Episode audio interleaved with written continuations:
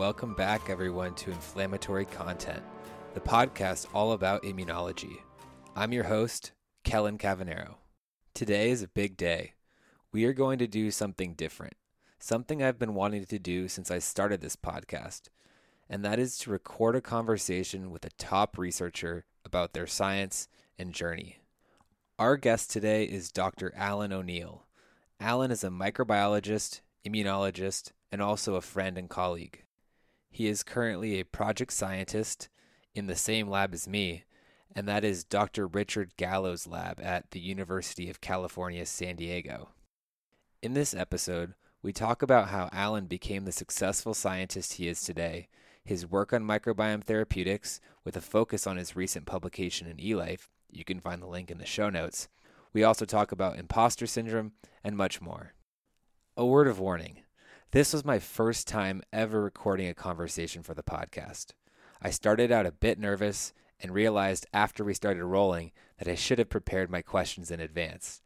That said, Alan's great speaking ability and scientific knowledge made up for my shortcomings and then some. So without further ado, please enjoy this conversation with Dr. Alan O'Neill. Alan, welcome to the show. Thank you very much. It's uh, good to have you here. I've been wanting to do this conversation for a bit, so I'm excited to get to know uh, a little bit more about your background and hear about the paper you recently published. So, I think kind of the first question and logical place to start is what got you into science? I think what got me into science probably was an image of a bacteriophage in my first year high school biology class. I wasn't really all that interested so much in school or even biology.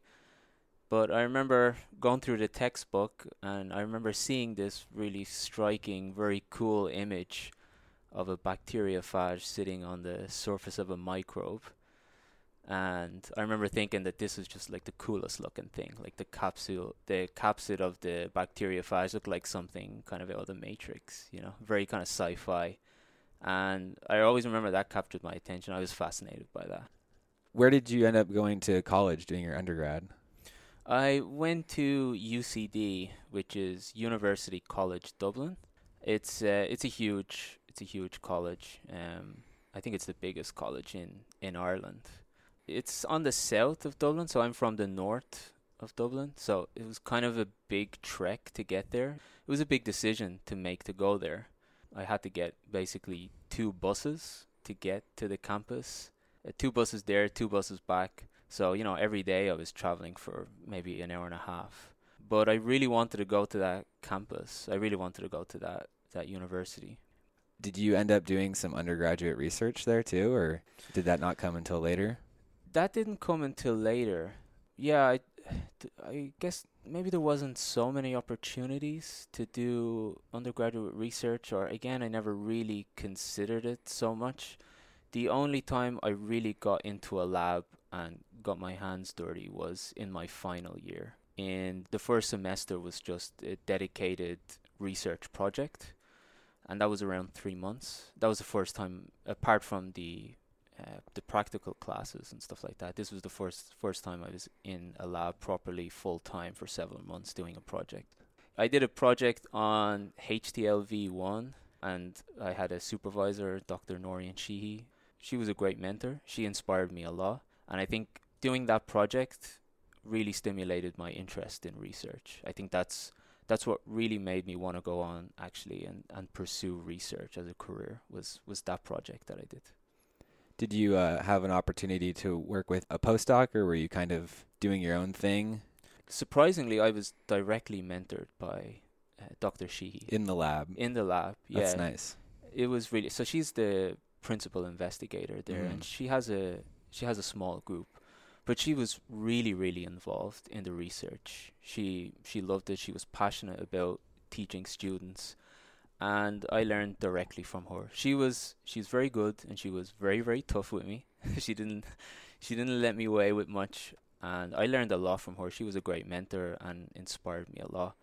So that's that's what definitely made me want to choose this career. Were there any particular practices or habits that you learned from her that you've kind of carried with today like yeah, I think detailed notes in the lab this is what she hammered home to me. Anytime she was showing me a technique, Western blotting, anything like that, always had to have a notebook, always had to be writing down very fast all the instructions. I essentially had one chance to learn the techniques and get them right. And the way I did that was by taking extremely detailed notes and then, of course, following up with other postgrads and postdocs in the lab to make sure that my protocol was correct. And then I would do it. So you finished your undergrad, did some research.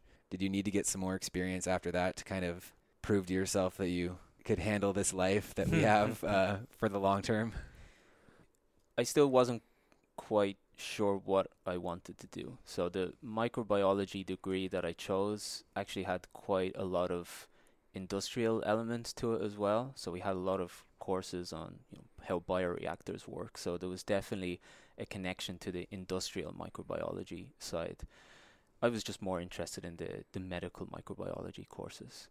And so I guess I I've never really got a very high grades in the first 3 years of my of my degree, but in the final year I got an A plus on that uh, research project, and I guess I was surprised. It, I don't know. I don't didn't usually get a lot of A's, so I think that really that convinced me maybe oh this is I'm actually good at this maybe I could do this so then I I did very well I got a very high GPA in my final year which was my final score and I think with that I just thought this is a great platform now that I can go and actually look to do a PhD. I came, I don't know, I was in the top three of my class, really liked the research project that I did, so I thought, sure, why not? I'm going to see if I can do a PhD. So straight after, Straight after. did you get in where you wanted to go, or was it a a struggle? It wasn't a struggle. I was surprised. Everybody seemed pretty keen actually Mhm. on on accepting me.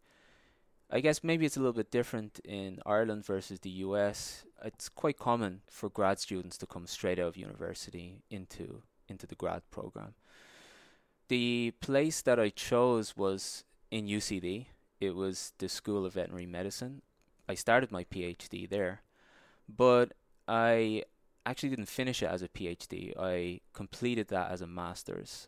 I wasn't very happy in that program. I didn't really like the lab that I was in. So this was a very big decision that I had to make actually before I transitioned from well transitioned to official PhD status. I decided not to do that and finished early, wrote a thesis and I left with a masters. I did that maybe because I was very ambitious. I thought I could do really really good science. I wanted to go to a top top lab, really do elite science. I decided in the end to go to London and I pursued a PhD in London actually. So was the the lab you were in just kind of not the right fit? Yeah, it, I just don't think it was the right fit. Maybe the the atmosphere was a bit laid back. I wanted somebody to push me. I wanted somebody to really kind of make me the best scientist and researcher I could be. And it was a good department. I really liked the people there. My supervisor was good. He's smart. Uh, but it's just the department was maybe a little bit too relaxed for me. Um, Mhm. and I knew I could get a PhD there. I mean, people were very supportive of me, and the work was good. But I just thought this was a good opportunity for me to try and go as high as possible, and that was that was my decision. Really, I wanted to be in a very tough lab, Mhm. um, kind of something that's dynamic, high pressure, a group that's really publishing top level science. So I thought I could maybe go for that. I tried, and very fortunate, I I did land in a in a very good lab. and that was in London, That was in London, yeah, in Imperial College, London. and that was what you perceived as like the pinnacle. Yeah, to me, yeah, to to be in Imperial College, it's it's an incredible place. It's one of the top universities in the world, and the microbiology there is one of the best in in Europe. I applied for a Marie Curie PhD scholarship, and and I was very lucky to get that. So that's a pretty prestigious scholarship to get. And I interviewed in in Imperial College with several labs, and the one that basically offered me the position was uh, Professor David Holden. His lab works on Salmonella pathogenesis. But my project was a little bit different. It was working on group A streptococcus, which is a very different pathogen. So that has its advantages and disadvantages to go into a lab where no one else studies this particular organism. It was a great decision. I, I loved the lab and um, I learned a lot. But it, it was what I wanted. I wanted a tough lab and I got it. mm-hmm. We had a conversation before about like the process in I believe it was that lab about how grad students develop their thesis project and it was if I recall you said it was much more of a independent thing. You're not given a project, you're you're expected to create the project. Am I remembering correctly? Yeah, it's it's correct in a way. I had a specific topic that I had to work on, which was working on the intracellular biology of group A Streptococcus. This is what my boss really, really wanted to do. David had spent, you know, 20 plus years working on the intracellular biology of Salmonella typhimurium and learned a lot and published incredible work. But he wanted to take all of that work, all of that insight that he had learned in 20 plus years, and essentially apply it to a, another pathogen, an understudied pathogen such as Streptococcus. And so this is what he had planned for my PhD. I had to focus on group A strep, but because no work had been done, I arrived in a lab that didn't even have Streptococcus. I had to mm-hmm. get the strains. It essentially meant that I had a free role. I could take the project really in kind of anywhere I wanted to go. I would essentially just do very preliminary experiments, doing a lot of optimization steps, doing just infecting primary cells, and then just following whatever interesting phenotype I found. So I had a lot of freedom that way, but it was it was a specific topic, I would say. And if you could kind of sum up your PhD in a couple sentences, which is a sad thing to do, uh, what would you say like your major findings were from that experience? What I found was that group A streptococcus can survive and also replicate in the cytosol of human macrophages. And that's important because before I did that, this wasn't really known actually whether group A strep actually has an intracellular lifestyle. It was classically seen as an extracellular pathogen. And so there was a couple of observations in the literature prior to me starting the PhD that suggested that group A strep could be found in macrophages retrieved from patients with necrotizing fasciitis, for example but no one had really studied the interaction of that bacteria with, with human macrophages. And so that was kind of the novel finding. That was what was really interesting. And I showed a little bit more mechanistic insights. For example, group A strep secretes a streptolysin O toxin. Once inside the cell, this toxin allows bacteria to escape its intracellular vacuole. And so it escapes from its vacuole into the cytoplasm with this toxin. And then once in the cytoplasm, that's obviously a really nutrient rich environment, and the bacteria is able to replicate, and that leads to destruction of the of the host cell.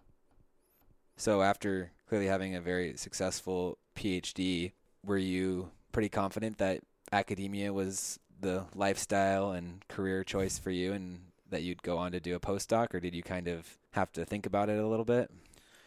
Had to think about it a little bit the PhD was very, very challenging for me. It was successful in the end, but you know, during that process, I wasn't sure whether it was going to be successful.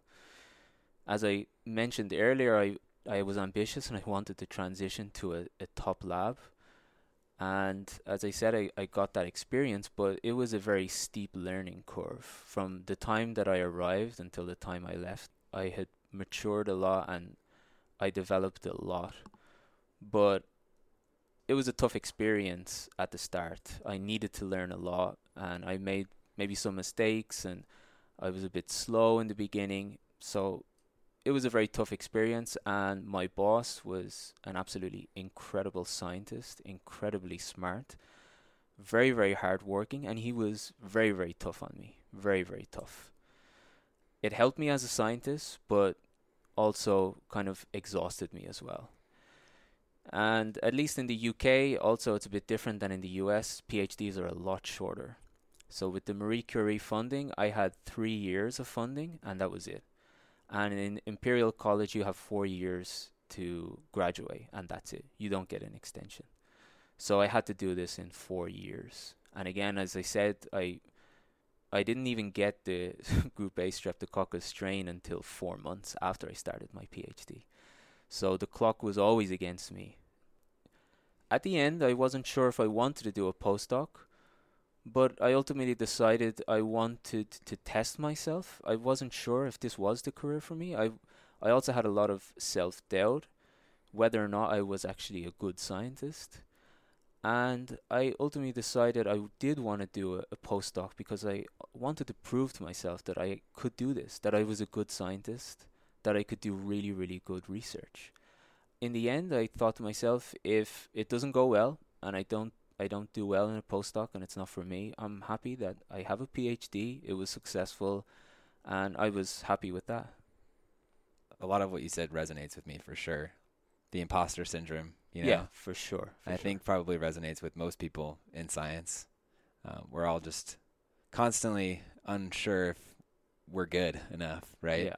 Um, so it's probably really good for people to hear that someone who is clearly successful now has had those thoughts kind of throughout. And in in my experience, the best scientists that I know are the ones that doubt themselves the most. I think it's probably that that mental thing that you have, whether you're not sure if you're good enough, actually pushes you to be better. How do you maintain that edge without the anxiety? Because that's the best place to be, right? Where you're like always trying to be better, but not having the negative emotions tied with the imposter syndrome. Yeah. How do you get there? I think the the longer that you're in research, you just see so many different people. There are so many different personalities, people with different abilities, and also different people have different traits that work well. I always think that there's, you know, almost like 20 different personality traits that you need to be in this in this career. And of course, you can't have all of them. But you got to focus on the ones that you do have. Again, if maybe you're incapable of the big picture view or something, but you're really good at generating consistent data and you have very good ideas and you've got great critical thinking ability uh, to to improve your own data. And you know maybe you've got a lot of perseverance and persistence. You know that's another important trait to have for example in a PhD just you got to keep going and and pushing yourself in, in academia and labs, the people that I work with are always very supportive. Everybody knows how difficult it is uh, to do this work, and so you got to open up to other people as well. Like if if you're not sure, you're not sure of your data, you're not sure you're good enough, you know, talk to people. Everybody's kind of been there, and uh, you'll find support with with the people in your lab and colleagues and friends. Yeah, a good environment is key to success, I think. Yeah. I feel like the the toughest labs usually the people have a stronger bond. When there's a lot of demands and you're working in a fast paced, very tough environment, usually I find that everybody's very supportive and work as a as a team, almost as a family. And that was really important for me in my PhD was the learning from the postdocs around me. I had really good mentors. For example, Sophie Helene was a postdoc in David Holden's lab. She's a PI now in Harvard. She's doing really, really well. She she was fantastic. Teresa Thurston was a postdoc as well in David's lab. She helped me a lot in my PhD. She's also principal investigator as well in Imperial. So these people were really, really good, and without them, I, I don't think I would have been able to do it.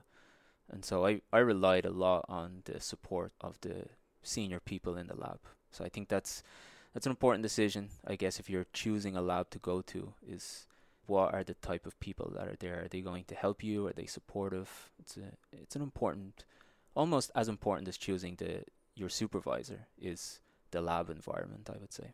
Right, especially in a very big lab or fast-paced moving lab where the PI may not even really be around much to Yeah. to mentor you. You're Sure. really being mentored by those people you see every day. Yeah. And so, best choose wisely. I think so. Yeah, I think so. Fast forward after the PhD, you landed here in the, the United States That's right. in San Diego. How did you end up here?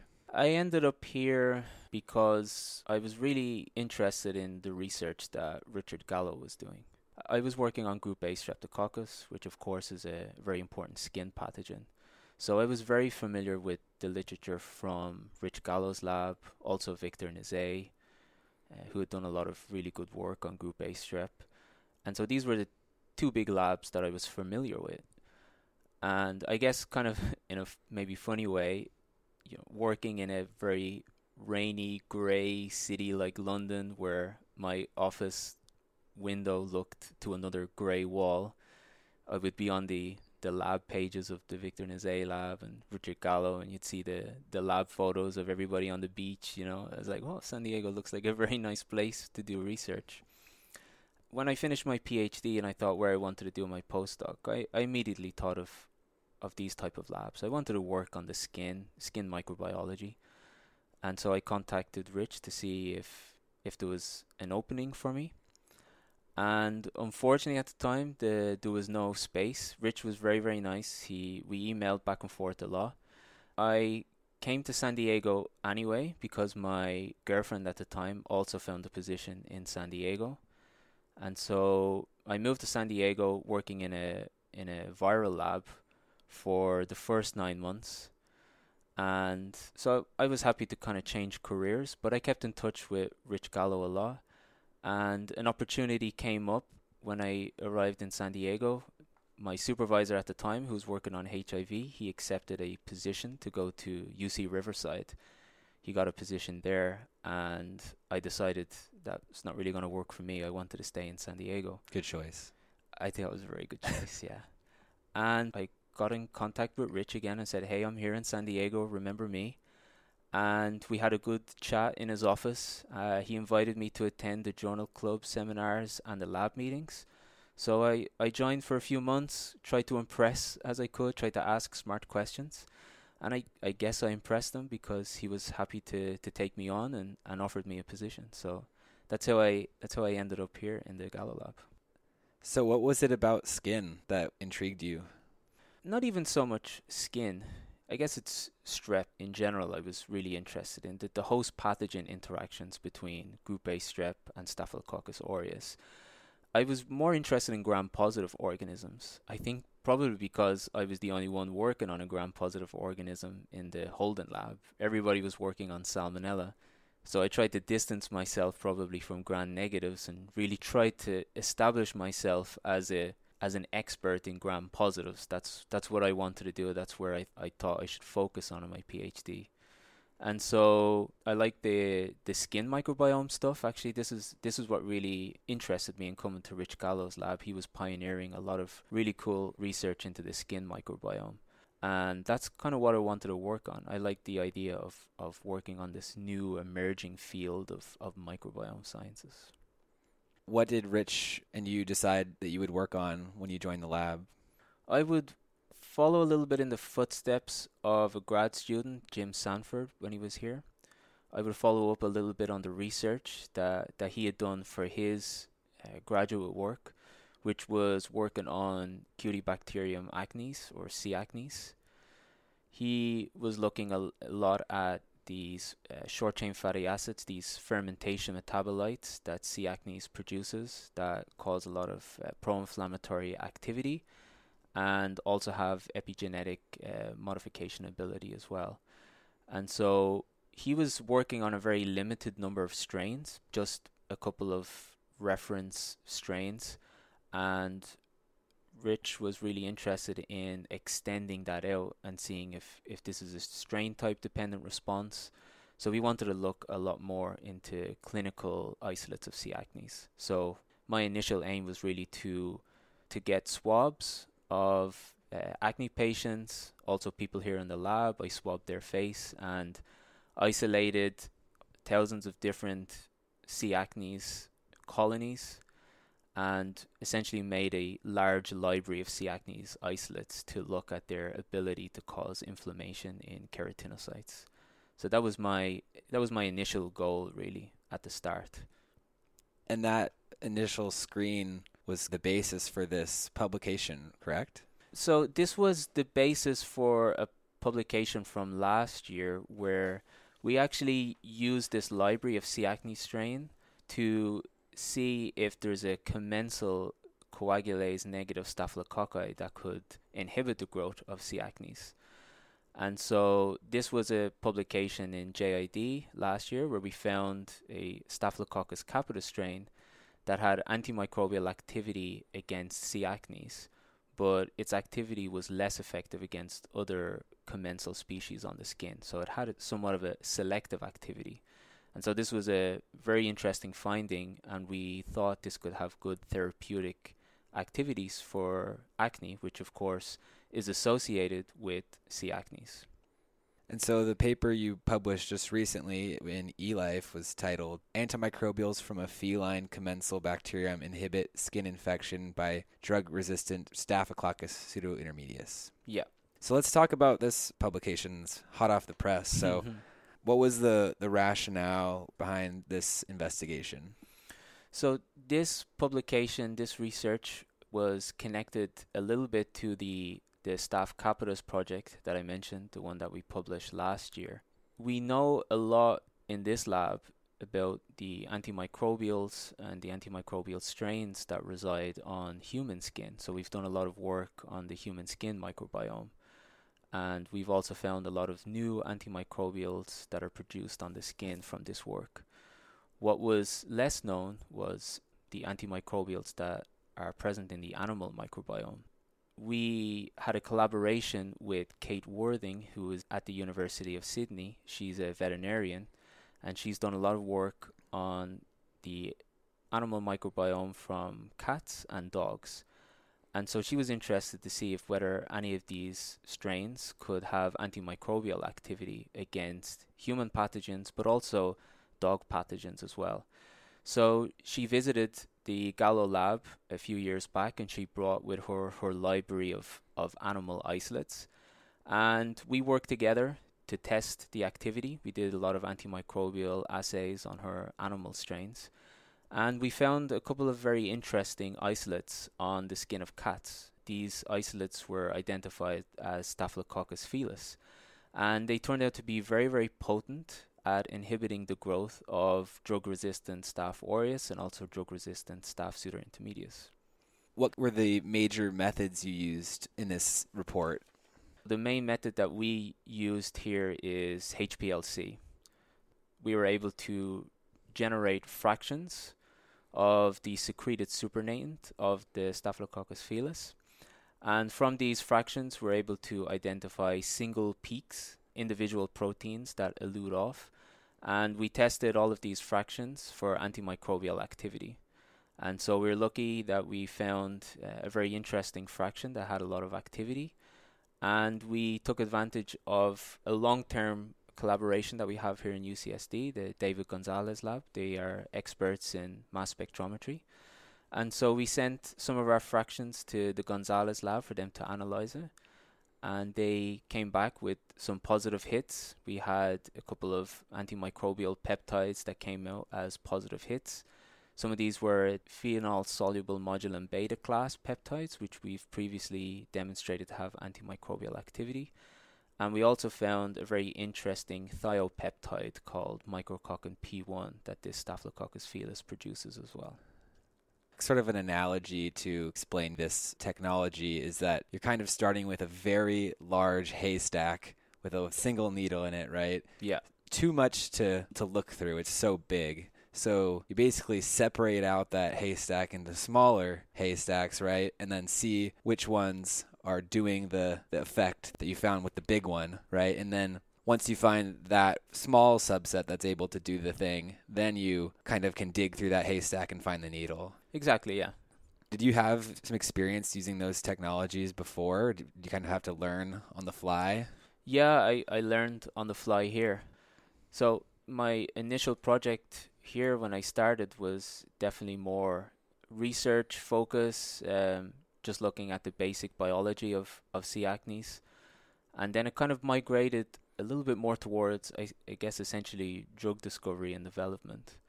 This project kind of reflects that a little bit more. I think my my interests um, kind of diverged a little bit while I was while I was in the lab. So I really like this approach, the needle in the haystack approach. I like that there's a very logical sequence of events, logical sequence of research steps that you can do in order to be able to identify these type of antimicrobials. So you found the antimicrobial Mm-hmm. And now, after this is all published, like I guess the implication is that since this commensal microbe can inhibit the skin infection from the pathogenic strain, that it could be a potential treatment. Yes, this is what we're exploring now at the moment. And so I guess the issue is obviously drug resistance in these pathogens is a very, very big problem. And it's getting worse because there's not a lot of new antibiotics and antimicrobials that are coming out to market. And that's because I think essentially pharma has ignored the problem. It's very, very costly. It takes a very long time to develop a new antimicrobial, and the problem is resistance develops very, very fast. And so there's a, a new need to identify novel antimicrobials to fill that gap. The issue is is a lot of these antimicrobials, these bacteriocins, these antibiotics, which we, we find a lot in the skin commensal strains, they don't have a lot of useful therapeutic applications in terms of their poor solubility. They're limited in terms of how you can commercially synthesize them. And so, one of the approaches that we thought to make was actually to apply the live bacteria as a therapeutic. The bacteria produce these molecules for us this is what we did in this paper. We infected the skin of mice with Staph pseudointermedius, and then we applied the live Staph felis organism onto the skin, and we found that the felis was able to outcompete the pathogenic pseudointermedius strain, and we saw less inflammation on the skin. And so, what we are trying to do now is formulate the Staph strain and apply it to the skin of dogs with atopic dermatitis and pyoderma. These dogs are colonized with Staph pseudointermedius.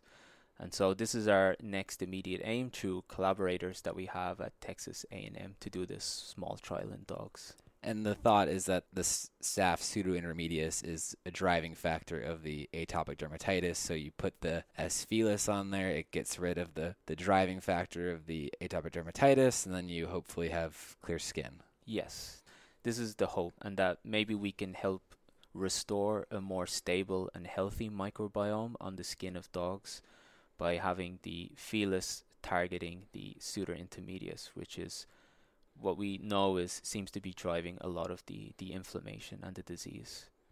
Future directions for probably yourself and for this project are going to be working on this clinical trial, right? Yeah, I think so.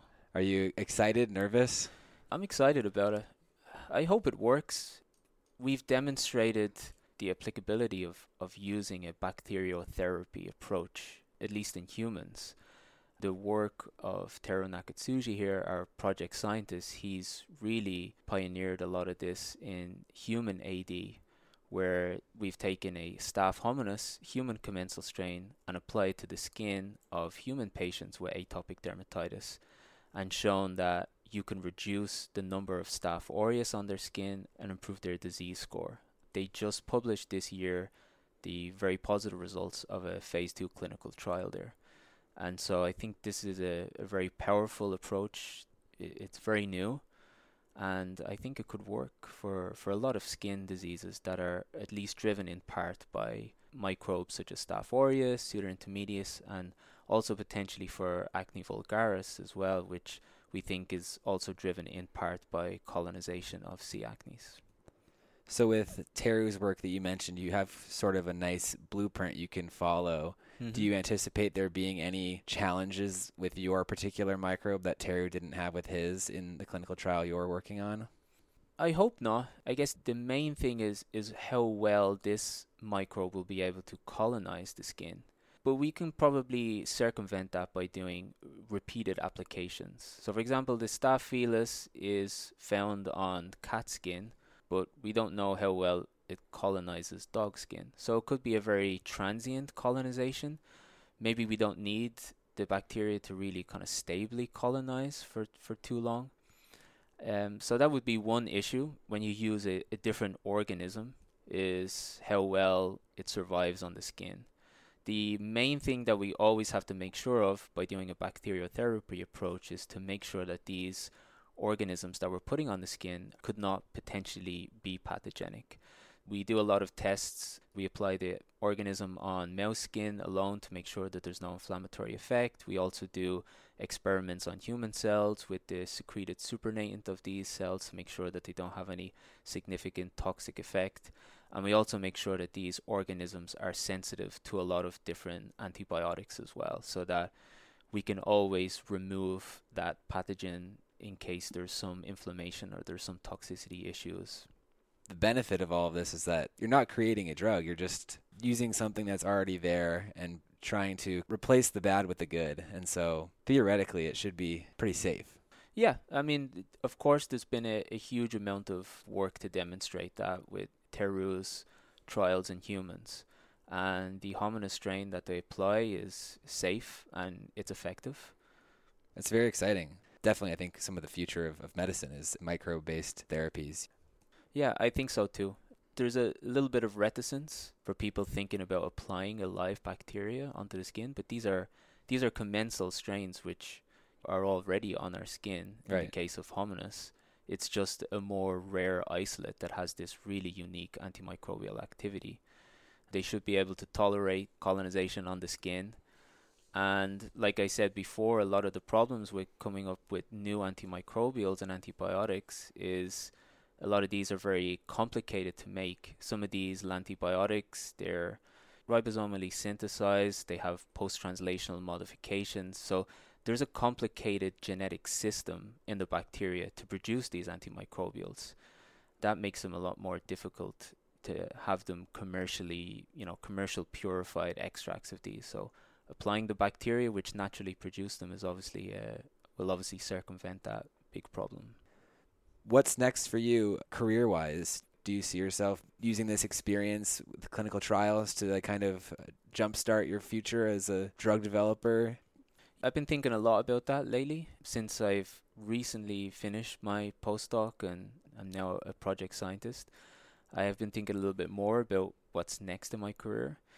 As I mentioned, I really I really like these projects that, that I did here, identifying the the staph capitis, which uh, targets the acnes, and we're using that as a as a bacteria therapy for acne, and now and now the Felis for the for the pseudointermedius.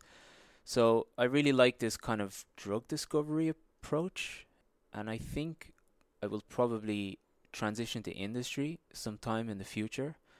That's probably where my career lies. Hopefully, being able to lead a group in maybe, yeah, early drug discovery mechanisms. I think I'll stick with looking at inflammatory and autoimmune diseases.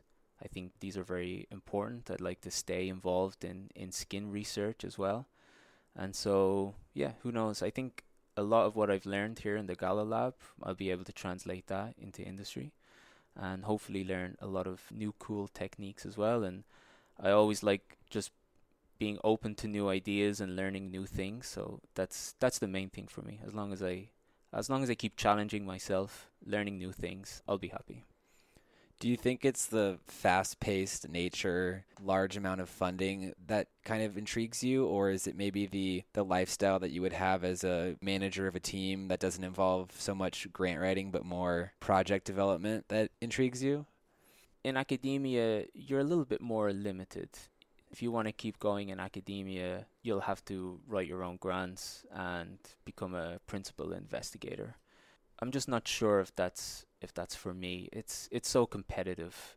Very few people make it and it's it's so tough to run a lab and keep your lab funded in academia.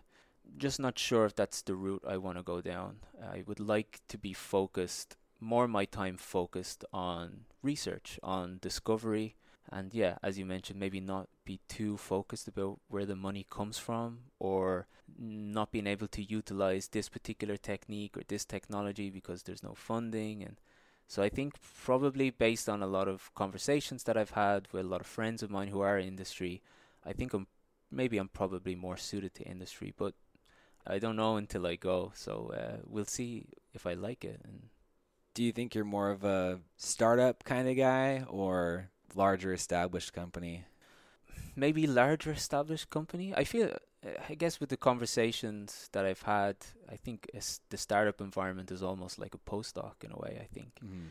and also maybe it's a little bit more strict in terms of what the goals are because as a startup you have very very specific goals you've got to you know you've got to prove that this particular technology works whatever it is that the company is supposed to do you've got maybe limited amount of funds and limited amount of time to really show that your idea your drug your technology whatever it is has to work and so maybe it's more strict so i guess i would probably think uh, to target some of the larger companies but who knows it depends on the position it depends on Depends on the project.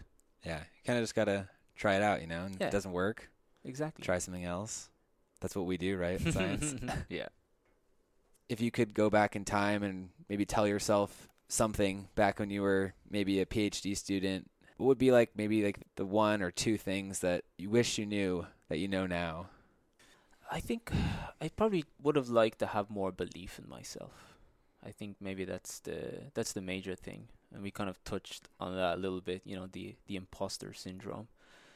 Yeah, and just have belief in my data, trust in my data. I think maybe that's what slowed me down a lot in my PhD. Just wasn't sure if I really believed the data, and maybe I need to, you know, repeat experiments that really didn't need to be repeated, and just being very unsure about kind of taking the project to the next level. So I think just a little bit more self belief because, you know, the best thing to do is just do the experiment. Sometimes I overthink a little bit as well. I'm planning the experiment in my head way too long where I in the same time I could have just done it and found out what the answer is. And so I think that probably would be the two things that I would maybe like to have changed. Just a little bit more belief in myself and then just maybe the courage just to go, just do the experiment and see what happens. If it doesn't work, no big deal because you just try something else. So, with that, I just want to ask you if there's any final things you want to say before we wrap up. I want to be respectful of your time. It's Friday afternoon. uh, I'm not sure if I if I have anything else. If anyone wants to like reach out to you, maybe we could provide them your email or something like that. Yeah, absolutely. If they have any questions about your science or your path, we could drop your uh, your email in the show notes if that's okay with you or something. Yeah, absolutely. Yeah, everybody, every lab is different. Every person is different, and whether you're doing a master's or a PhD or a postdoc, they're all quite different experiences. I always offer my support. I'll always try and give helpful advice to people who need it and try to be a mentor. And so I was probably a little bit shy back in the day as well and kind of maybe uh, I could have asked for help a little bit more and, you know, ask people to look at my data, ask for advice. So I think it's it's uh, it's very tough to be in this career and so it's it's important to get as much help and support and advice as, as possible. So, so of course, yeah, uh, happy to provide my email if if anyone wants to contact me, and yeah. Awesome. So ask for advice and, and pay it forward. well, thank you for taking the time to chat, man. This has been fun. I'm oh yeah, this was very it. good. I really uh, really appreciate it. Yeah, hopefully it uh, it recorded. All right, we're done.